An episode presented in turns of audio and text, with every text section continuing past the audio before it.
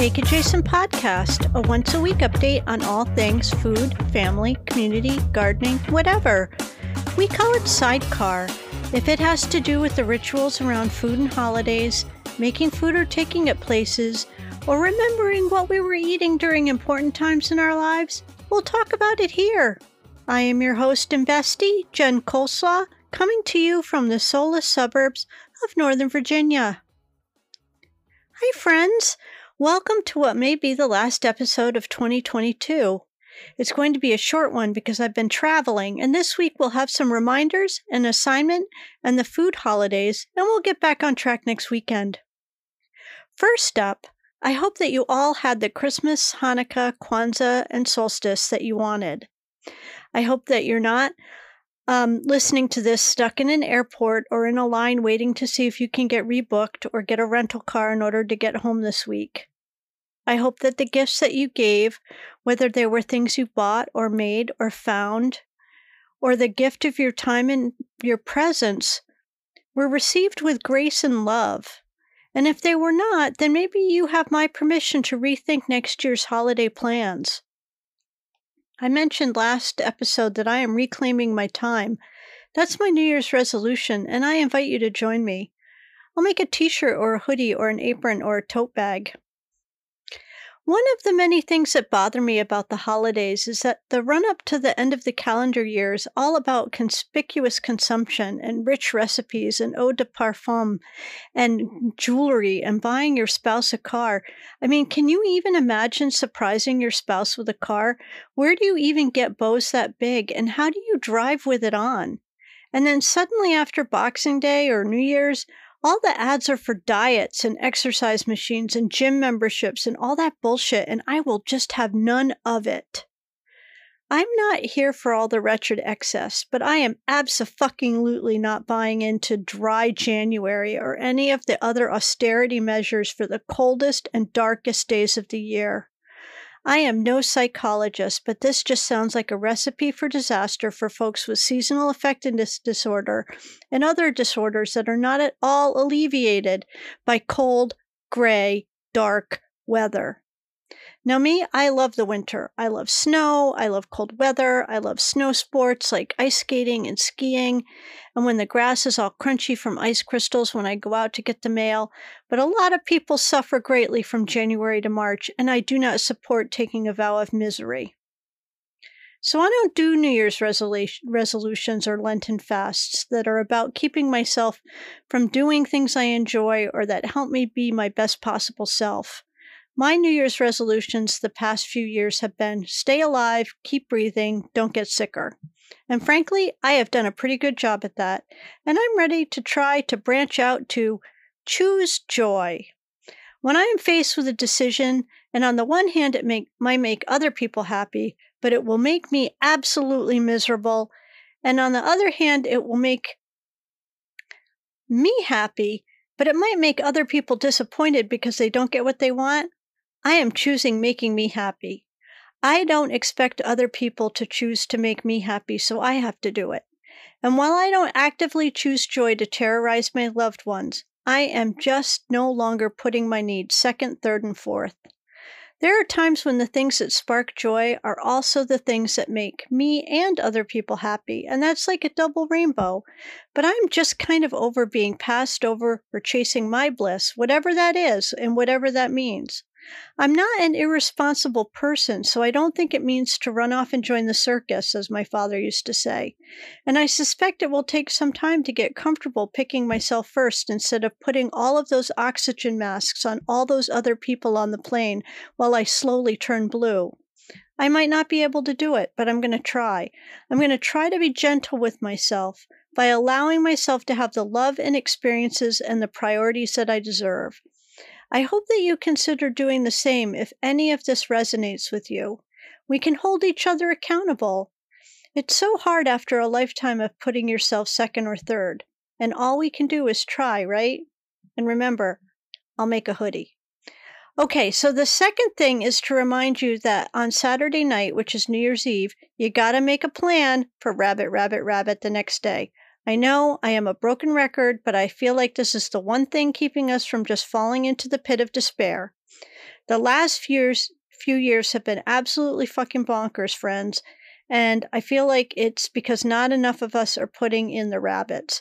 But the truth is, enough of us are putting in the rabbits so that we're just hanging on by a thread. So just think if we'd had a few more people doing the rabbits. So, first thing on Sunday morning, if you ring in the new year at midnight at 12:02 after your champagne toast, just belt out 3 rabbits. Or when you wake up with a soul-crushing hangover and before you reach for the Gatorade and the B12 and the 600 milligrams of Advil, just whisper, "Rabbit, rabbit, rabbit" before you throw up into your trash can by the bed. I know you can do it. Okay, back to New Year's. We'll not be doing much of anything. I think Ben is actually going to a football game on New Year's Day, and I might see about some holiday baking. I had not planned on it because I was anticipating that I had to do a mad scramble to get paths cut through the clutter in the house in advance of my Achilles tendon surgery on the 5th. But and this is a funny story. When I was in Hawaii, I actually damaged my already wrecked tendon with all of these micro tears from overuse that I ended up kind of healing it because I caused some new blood flow to the area, which caused healing. I saw the doctor today, and he said it's not cured by any stretch, but it feels so much better, and we decided to hold off on the surgery. It has already been approved, so if I do tear it again, he can get me right in. So now I mm. can do my New Year's baking of hearts and stars or whatever else, or not. It feels good not to be obligated to anything but the usual stuff like laundry and work. Okay, let's get to the last few days of food holidays and get you ready for January, shall we?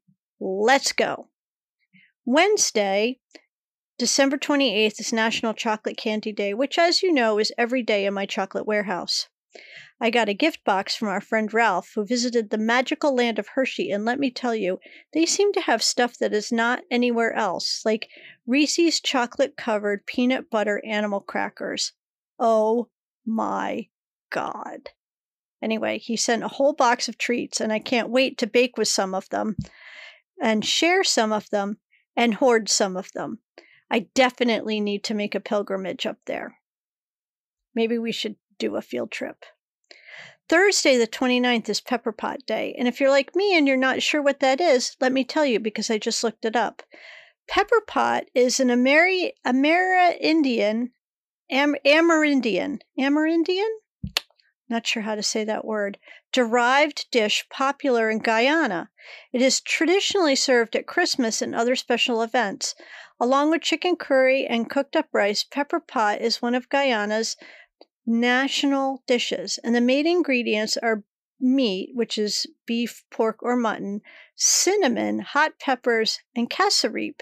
And if you're not sure what cassareep is, it's a molasses like syrup that's made from the root of the cassava or yucca plants. Interestingly, Urban Dictionary has a different definition of pepper pot, which is an assertive person who shares opinions or acts in ways that are stronger than the extant social power structure might predict. Now, that's not the only definition that Urban Dictionary has, but I'm not going to tell you the other ones. Friday the 30th is National Bicarbonate of Soda Day, which frankly is just dumb. You really need that on January the 1st or on the evening of December 25th. Now, it's also National Bacon Day, so maybe you need bicarb if you eat too much bacon. I don't know. And Saturday, New Year's Eve, is National Champagne Day. But you know what? You can have sparkling wine if you want, or cava, or prosecco, or sparkling apple cider. You can really have anything you want to toast and ring in the new year. New Year's Eve is also Rabbit, Rabbit, Rabbit Remembering Night for the next day. Okay, so let's do a quick rundown of January's all month food holidays because honestly, for a month of bullshit austerity, there's some good ones. Bread baking, oh, bread machine baking month, and I love my bread machine, even though I only know how to make plain white country bread in it still three years later. And so maybe that's something that I will add to my Spark Joy list learn how to bake a new bread. It's also National Candy Month, which you know I am on board, board for, for all of the diets and cutting out white sugar can just go to hell. It's National Egg Month, and I love eggs. I honestly celebrate Egg Month all year round. It's also National Hot Tea Month, and again, that is an everyday, sometimes twice a day holiday for me. It is National Meat Month, but that does not speci- specify what kind of meat, so that is a whole wild card for you. You can pick whatever kind of meat you want. It is also National Oatmeal Day, which I suspect will be a big one for our librarian Jen's agenda this January. It is National Soup Month, and I'm hoping to get Ben to make a couple of his soups. He makes really good soup. He makes a nice broccoli cheddar soup, he makes a split pea and ham, and he makes a ham and bean soup, and he makes this eh, really good chicken soup using my mother's recipe. It is National Wheat Bread Month and Prune Breakfast Month, which honestly you're going to need after all of that meat and wheat bread. And just to get you through to the next podcast, January 1, which is Sunday, is Bloody Mary Day and Apple Gifting Day. Because apples symbolize good health, giving people apples on New Year's Day is wishing them good health for the rest of the year. But here's the thing apples aren't really in season in the US in January, but you know what are? Sumo Citrus. So I'm going to start one of them change.org petitions that we give Sumo Citrus on the first day of the year. Who's with me? And just a heads up, January 3rd is chocolate covered cherry day, and I prefer the milk chocolate ones, although my friend Kathy was telling me about these white chocolate covered ones that sounded awfully good. And finally, my friends, your assignment.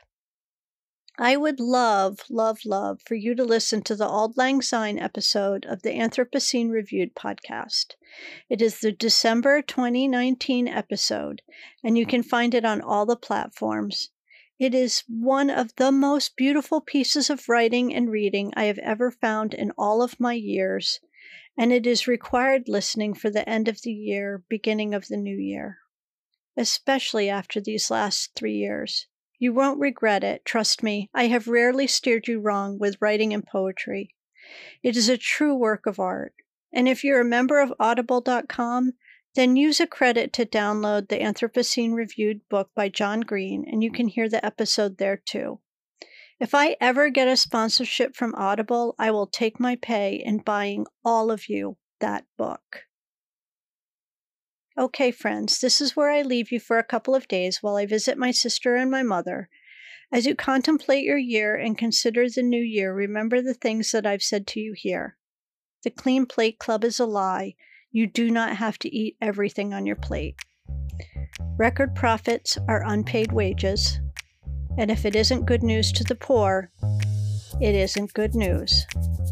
I'll see you on the other side of the year. Love you.